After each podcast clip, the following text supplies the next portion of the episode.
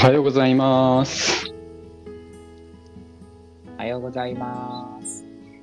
聞こえてますでしょうか？お聞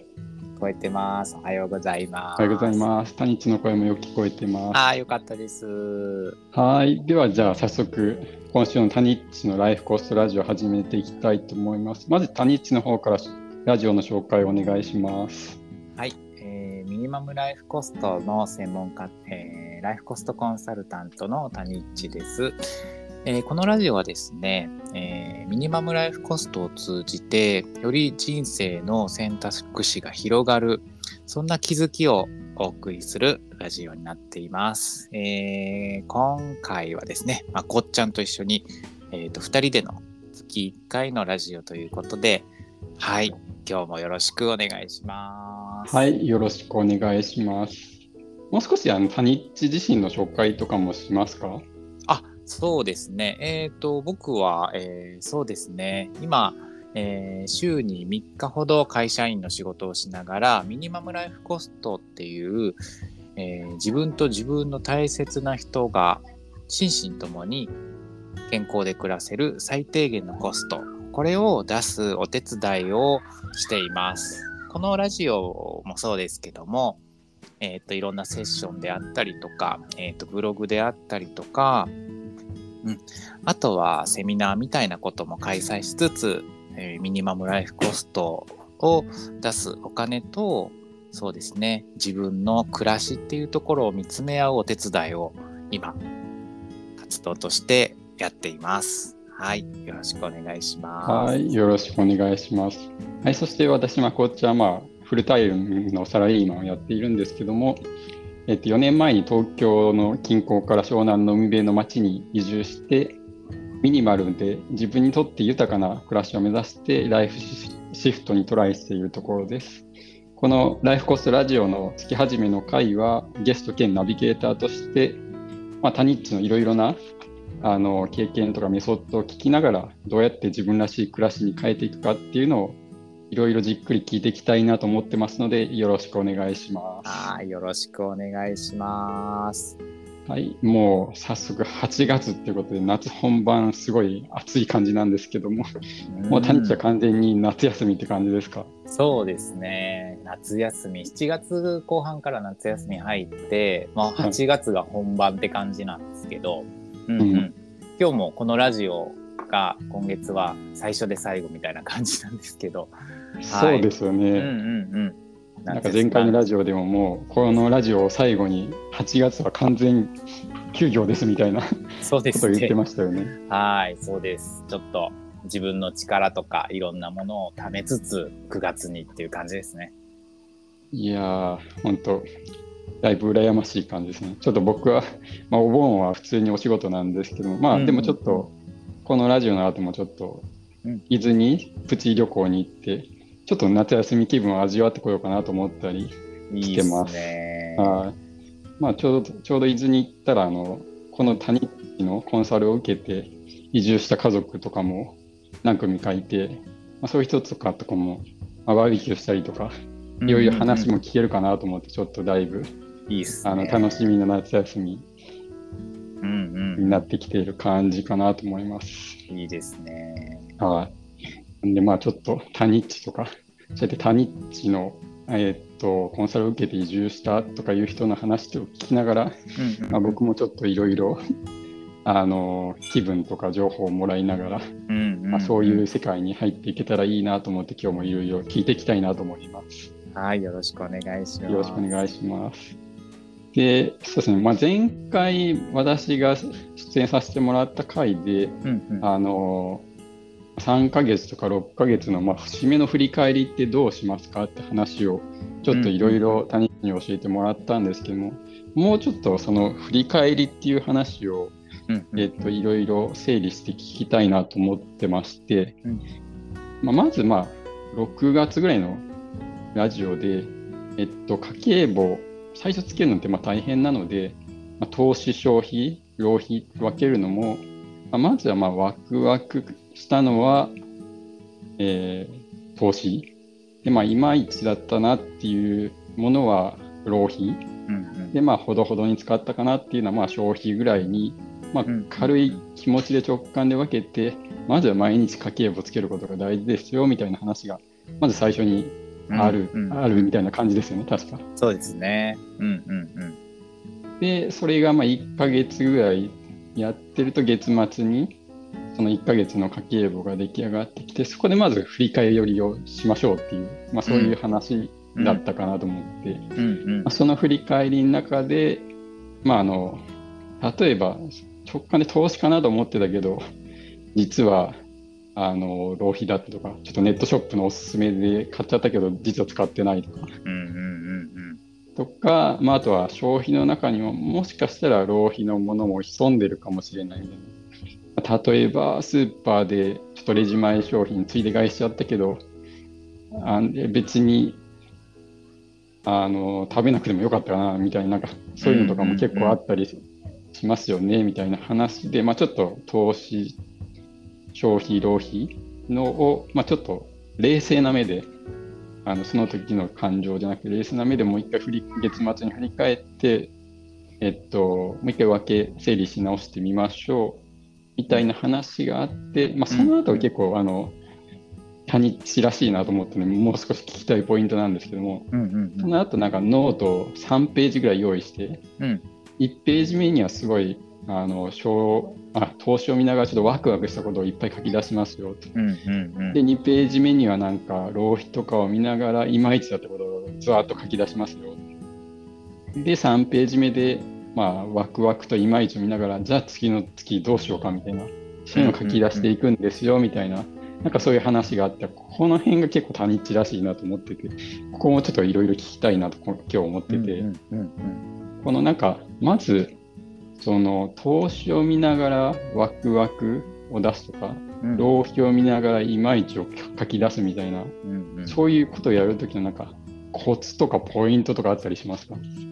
そうですね。あの、ワクワクのポイントというか、書き出すポイントは、やっぱり今でもワクワクしているかどうかっていうところを、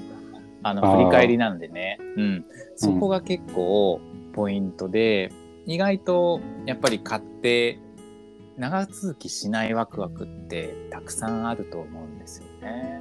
うん。うん、なんかそこって本当は自分のなんかこう芯みたいなところに触れてないというか価値観に100%沿ってないものだったりとかしていて誰からからのこの評判であったり SNS からのこう何か情報であったりに多分左右されてる部分があるワクワク投資の部分だったりとかってすると思うんですよね。なので、うんうん1ヶ月振り返ってみてそれがまだワクワクするか思い出してあ楽しかったなって思うなんかそこが大きな一つポイントかなと思います。うん、そうですよね。結構、その、なんかおすすめとかで買ったときって、なんか、瞬間湯沸かし器じゃないですけど、ちょっと、ふわってのぼせて、うんうんうんその後、一瞬で冷めるみたいな、そういうこともあったりしますもんね。うん、そうですね。なんかそういうところが結構、まあ、単純なんですけど、意外と考えてない部分も僕らの生活であったりとかして流されちゃうっていうかね。うん。なんかそこをちょっと一回止まって見つめ直してみる。そうすると、そのワクワクしたことがうん。本当にまだ続いていて、まだ思い出してもワクワクするとか、もう一回ものだったら持って使ってみてワクワクするとかっていうところの、そのワクワクになぜワクワクするかっていうところもちょっとね、考えつつ書いてもらうと、すごく自分自身の価値観っていうのが、本当の中の真の部分っていうのが、ちょっと分かってきたり、垣間見えたりすると思うんですよね。うん、なんかそういう作業ですよね。なるほど。確かにそうですね。時間を置くっていうのは結構大事ですよね。なんかその瞬間の感情から一遍離れて、うん、ああ、今でもそうなんだ、なのか、あの時流されたなのかっていうのが、今度時間っていうものを使って、あわか明らかになるっていうか、なんか分かってくるっていう。うんうんうんうん。そうそうそう。そんな感じですね。なるほど、なるほど。あ、その辺がポイントだったんですね。そうですね。そそこがやっぱり、あるとないと持ってる持ってない、知ってる知らないっていうところで、だんだん次につながっていくかつながらないかっていうそのまま現状かっていうのが変わってきたりとかして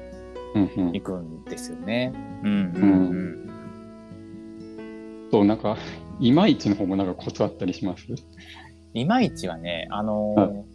結構僕もそうなんですけど、いまいちって結構出しすぎたりとかする、あうん、はい、ダメダメ出しみたいになっちゃう部分が結構あったりとかしていて、うん、例えば僕がおすすめしてるのは、うんと、いいことワクワクしたことを10個出したら、うん、まあいまいちは3つぐらい、なんかそういう割合でたくさんまずは順番にもポイントがあってまずワクワクすること、うん、ちゃんと自分を認めてあげて、自分を知ってあよかったなっていうことをちゃんとまずは自分にもあげるし、まあ、思い出すしっていうところをしてからのいまいちっていうのを出すのが順番が結構ポイントで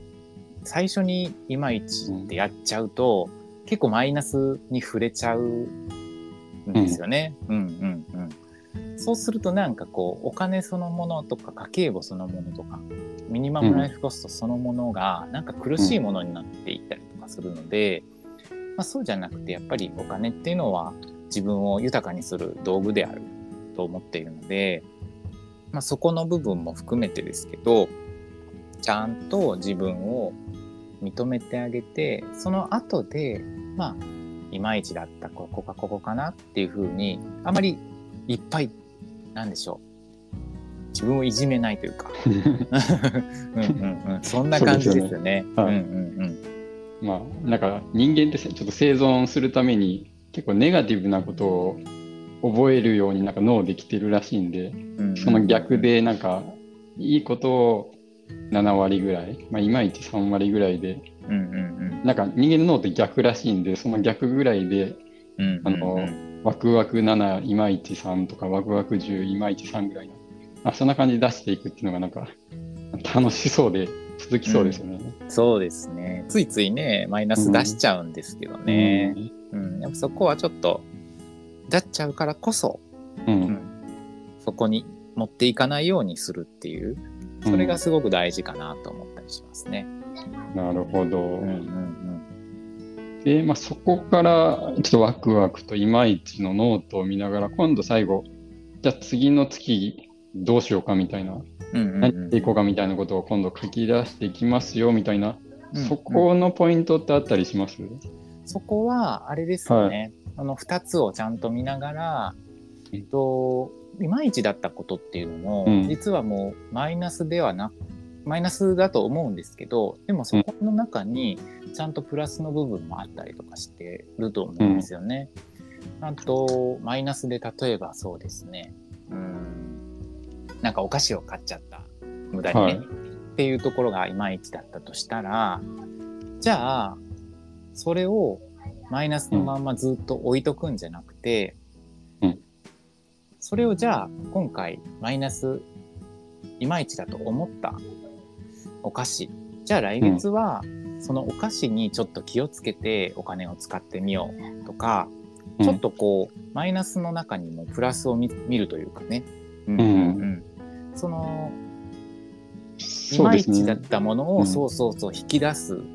注意をする。自分に戒めじゃないですけど、じゃあ次はそうならないようにどうするかっていうところをしっかりと見つめることで出していけるかなと思うんです。うん、うん。確かにあのタニッチも前回とかもそのいまいちを見ながらあちょっとよもしかしたらいっぱいなんかついで買いとか外食増えてるってことは、うんうんうん、自分が疲れてるかもしれないからちょっとお休み増やすとかそういうサインとかも見えてきたりしますよみたいなこと言ってたと思うんですけど、うんうんうんうん、なんかそういう感じでうまくまあネガティブっていうのも自分の状態を知るバロメーターみたいな感じで、うんうんうんうんあのそうですねいまいち見たら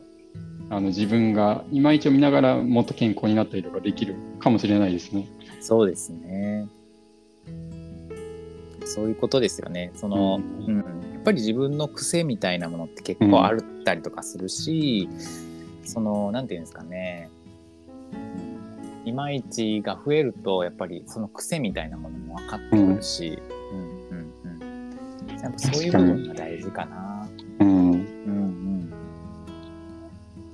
あと、ワクワクから、あの、次のことっていうのは、なんか、例えば、うんうん。あれですかね、うん。この旅すごい楽しかったから、うんうん。ちょっと物買うよりも、旅の投資を多めにしようとか、なんかそういうのを考えていったりするんですけどね。あそうですねそういうのもすごく大事ですよね。であとはそのワクワクは本当にワクワクしてるものとか、なんかこう例えば2ヶ月3ヶ月続けてうんワクワクに出てきた言葉とかやっぱりそこって一生自分の中で何でしょうワクワクできる要素だったりとかうんすると思うんですね。うん、なのでその価値観みたいなものもうん。ちょっと抜き出して言葉にしとくとすごくよくてそれも1ヶ月ごとの振り返り来月どうしようもそうなんですけど、うんプラスでこの先5年10年、まあうん20年30年50年100年っていうスパンですごく自分を豊かにしてくれるピースパズルのピースみたいなものだったりとかするので、うん。うんうん、ぜひそういうのもね集めて積み重ねてはめていく、うん、そうすると多分豊かにお金の使い方ができるんかなとすごく思います。なるほど。そうワクワクの中には本当に自分にとってなんか人生を豊かにするようなキーワードが埋まってる可能性があるっていう。うんうんうん、そうそうそうそうそういうことですよね。うんいやなんか奥深いですね。なんか、うん、そのちょっとした家計簿の今月投資かなっていうあたりに、なんかう人生の、なんていうんですかね、自分を豊かにするキーワードが埋まってるかもみたいな、なんか宝探しみたいになってきましたね。なんか。うんうんうんうん、なんかねありますよ、絶対そういうところからいきなりそのなんていうんですかうん。いきなり頂上に着くっていうのはなかなかなくてやっぱりそういうちっちゃい一歩一歩とか小さいピース、いきなりパズルは完成しないので小さなピース集めてはめていくっていう作業が多分この振り返りの作業だと僕は思っていて、うんうんうん、やっぱりそういうのを集めるのが大事ですよね。なるほど。なるほど、なるほど。まあ、この辺で、まあ、あの、この、なんていうんですかね、まあ家計簿つけた後のこのノートとかを使って、うん。まあ、見直していくっていう作業で、あのよくあの谷地が言ってる、まあ、お金の使い方が変わると暮らしが変わっていくみたいな、うんうんそういうところにつながっていくんですね。そうですね。すごくつながっていくし、うん。うん。やっぱりその作業が、まあ、日々の家計簿でしっかりと分けるってことも大事なんですけど、この振り返りがすごく気づきのポイントとしては大事かなと思いますね。うん、いや、本当本当大事ですよね、ここが。ここがポイントって感じですよね。そうですね。めっちゃ大事です。うん、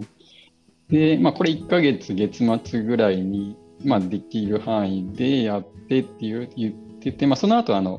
3ヶ月とか6ヶ月とかの、まあ、節目の振り返りっていうタイミングもあって、うんまあ、この時には、まあまあ、例えば6ヶ月の場合はあの6ヶ月分の、まあ、消費と固定費を足してうん。6で割ったらミニマムライフコストが出ますよとか、まあ、あとは投資をあの6ヶ月分全部足して6で割ったらプラスアルファ、まあ、いくらぐらい持ってれば自分が、まあ、そこそこ豊かだなと思って暮らしていきますよみたいなのが分かってきますみたいな話もちょっと前回してたんですけども、まあ、このミニマムライフコストとあとプラスアルファこれがあるとなんか自分がいや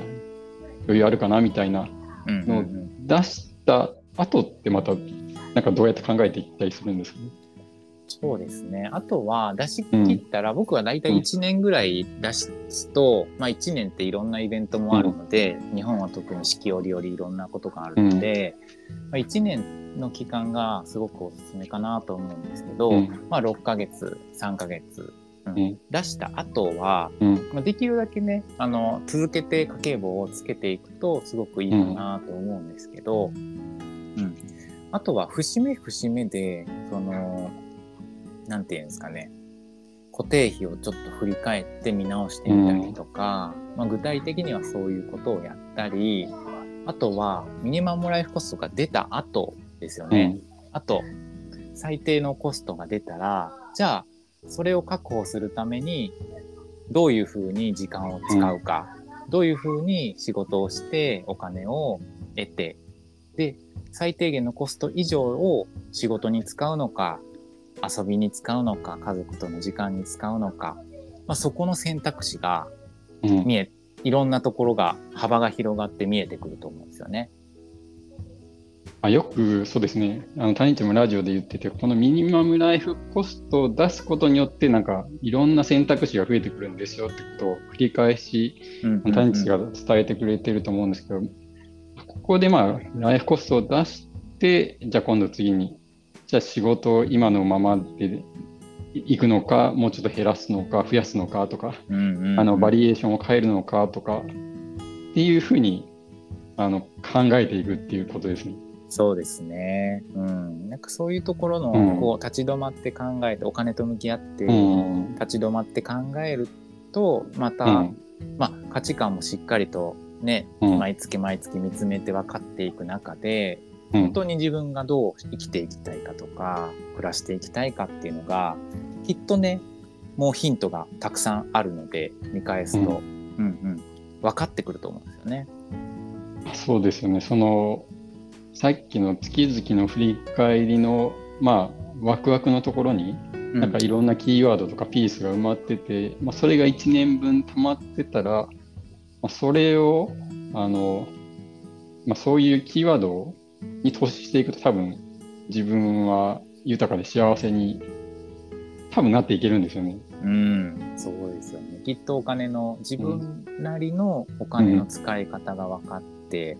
自分が豊かになるお金の使い方がもう分かっている状態。うん。うん、で、さらにそれを突き詰めていくと、うん。まあお金がもしかしたらライフコストが下がっていったりとか、うん。うん、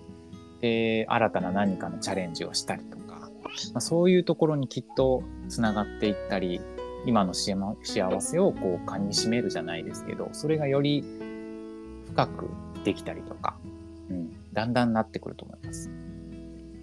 あなるほど、そうですね、ミニマムライフコストが、まあ、そうやって下がれば、まあ、ちょっとお金っていう形か時間っていう形かどっちかになるかわからないですけど、まあ、そういうワクワクすることに投資する時間とかお金っていうのが、まあ、増えてきて、かつピントも合ってくる感じなんですね。そうですね。うん、あ、そうですね。ピントが合うっていうのがうんいいかもしれませんね。言葉として。だんだん自分のピントにな合ってくるというかね。うん輪郭がぼやけてたのがはっきりしてくる。うん、そんな感覚になると思います。いやーなんか本当ここまで来ると、まあ、谷地がよくこれも言ってる話ですけど、うんうん。なんかお金の使い方が変わると、まあ、暮らしが変わってきて、まあ、ここはまあすごいち小さく一歩一歩って感じだと思うんですけど、うんうんまあ、そこからこういうふうになんか1年とか経ってうん集まってきてミニマムライフコストも大体把握したらうん。もう一つどんどんなんか人生を変えるみたいななんかあのい今日今日冒頭でもなんか移住した人とかも話もしましたけど、うん。うんなんかそういう話とかにつながっていくっていううん。ことなんですよね。そうですよね。やっぱりこう最低限のコスト分かっていると、うん。ま勇気が出たりとか、あこれぐらいで大丈夫ならいけるじゃんっていうなんかこう明確な数字としても明確なこう判断基準ができたり、うん。で行動二の足つ踏んでた行動がちょっと一歩踏み出す半歩踏み出す勇気が出てた,、出てたりとかやっぱりそういう人が結構多かったり、移住した人、ね、これからうん。下田に行かれる2人の家族かな。うん、うんそういう、そのお二方の家族も、やっぱりそういう部分で一歩踏み出された方々かなと思いますね。うんそうですよね。うん。なるほど。だからまずあ、そのミニマムライフコストを知ってるっていうのと、まあ、あと今日聞いて思ったのが、うんまあ、その1年間のワクワクピースっていうんですかね、うん。うんうん。ワクワクの宝のかけらみたいな、そういうのを集めてきているので、今度、じゃあなんか思い切って次どっか行こうって言った時に、うん。確信を持ってそっちに行けるか、なんとなく行きたいけど、行っていいのかなっていうのをちょっと、うんうん。その辺の、なんか温温覚悟っていうんですかね、うんうんうんうんうん。みたいなのも、ちょっとこのワクワクの振り返りをやってるかやってないかでちょっと変わってくるんじゃないかなって気がしましたね、すごい。うん、そうですね。多分全然違うと思いますね。うん、うん。もう僕は私にはこれだって言っていくのと、うんうーん、多分いいと思うんだけど、うんミニマムライフコストもいけそうだけど、うんどうだろうなっていうのといくのが全然違いますもんね、多分。そうですね。うんうんうん。全然違うし、まあうんうんね、必ずしもそのチャレンジをすることが全てではないし、今、うん。現状ですごく満たされてるって感じることもすごく大事なことだと思うし、まあ、それはうん。人それぞれその出てきたパズルのピースによっては違うと思うんですけど、やっぱりその豊かさっていう部分がうん。より濃く増えていってるんじゃないかなって思いますね。確かに確かに。そうですね、うんまあ、今今現状が本当はあのすごい幸せだな自分にとって幸せだなっていう状態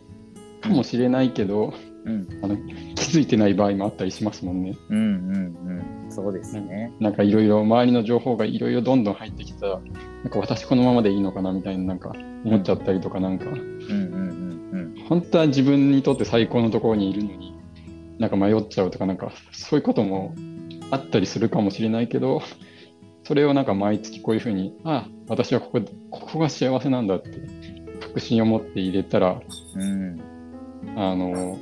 よりなんか自分に集中して楽しく生きていけそうですよね。うん、そうですよね。うん、そう。そういう暮らしってめっちゃ素敵ですよね。うんうん、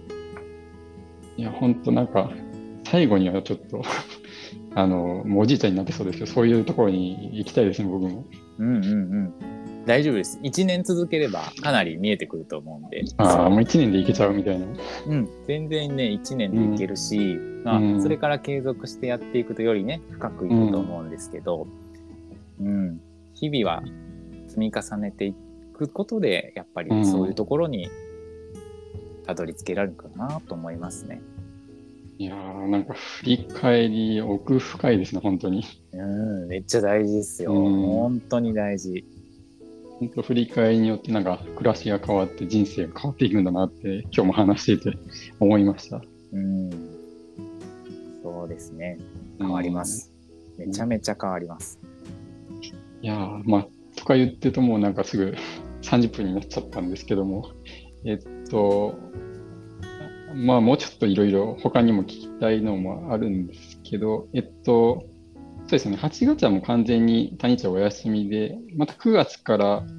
あのグループコンサルとか始めるとかでしたっけ？あ、そうですね。9月から一応スタートをして、うん。そうですね。毎回少人数で4名ほどで、もうちょっとすでに2名ほどはもう埋まってしまってるんですけど、はい、まだ少し空きがあるので、まだ募集はあるんですね。そうですね。まだありますので、ぜひぜひはい。興味のある方は、はい、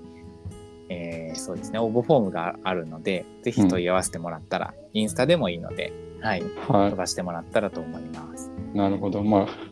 これ、僕も、あの、ラジオで他日と喋ってるかをちょっと振り返りやってみようとか、なんか、掛けぶつけてみようあ、継続してつけてみようとか思うんですけど、うんうん、あの、まあ、なかなか一人で黙々とややれる人は多分いっぱいいらっしゃると思うんですけど、ちょっと難しいなっていう人も、いると思うのでまあ、そういう方はこういう機会とかもうまく利用いただいて、うんうん、あのまあ暮らしを変えたり人生を変えたりみたいなそういうところにつなげていけたら皆さん幸せになるんじゃないかなと思ったりします。うん、そうですね。本当にいろいろと、はい。ぜひぜひやってほしいなと思います。はい、今日もありがとうございます。はい、ありがとうございました。はい、じゃあ、えっと、ちょっともう名残惜しい、いろいろもうちょっと喋りたくて名残惜しいんですけども、まあちょっと時間も来てしまったので、今日はこれぐらいにしまして、えっと、終わりにさせていただきたいと思います。じゃあ皆さん、あの、良い夏休みをお過ごしください。はい。良い夏休みを、まこっちゃんも楽しんでいってください。はい。タニッチもよろしくです。ありがとうございました。はい、ありがとうございました。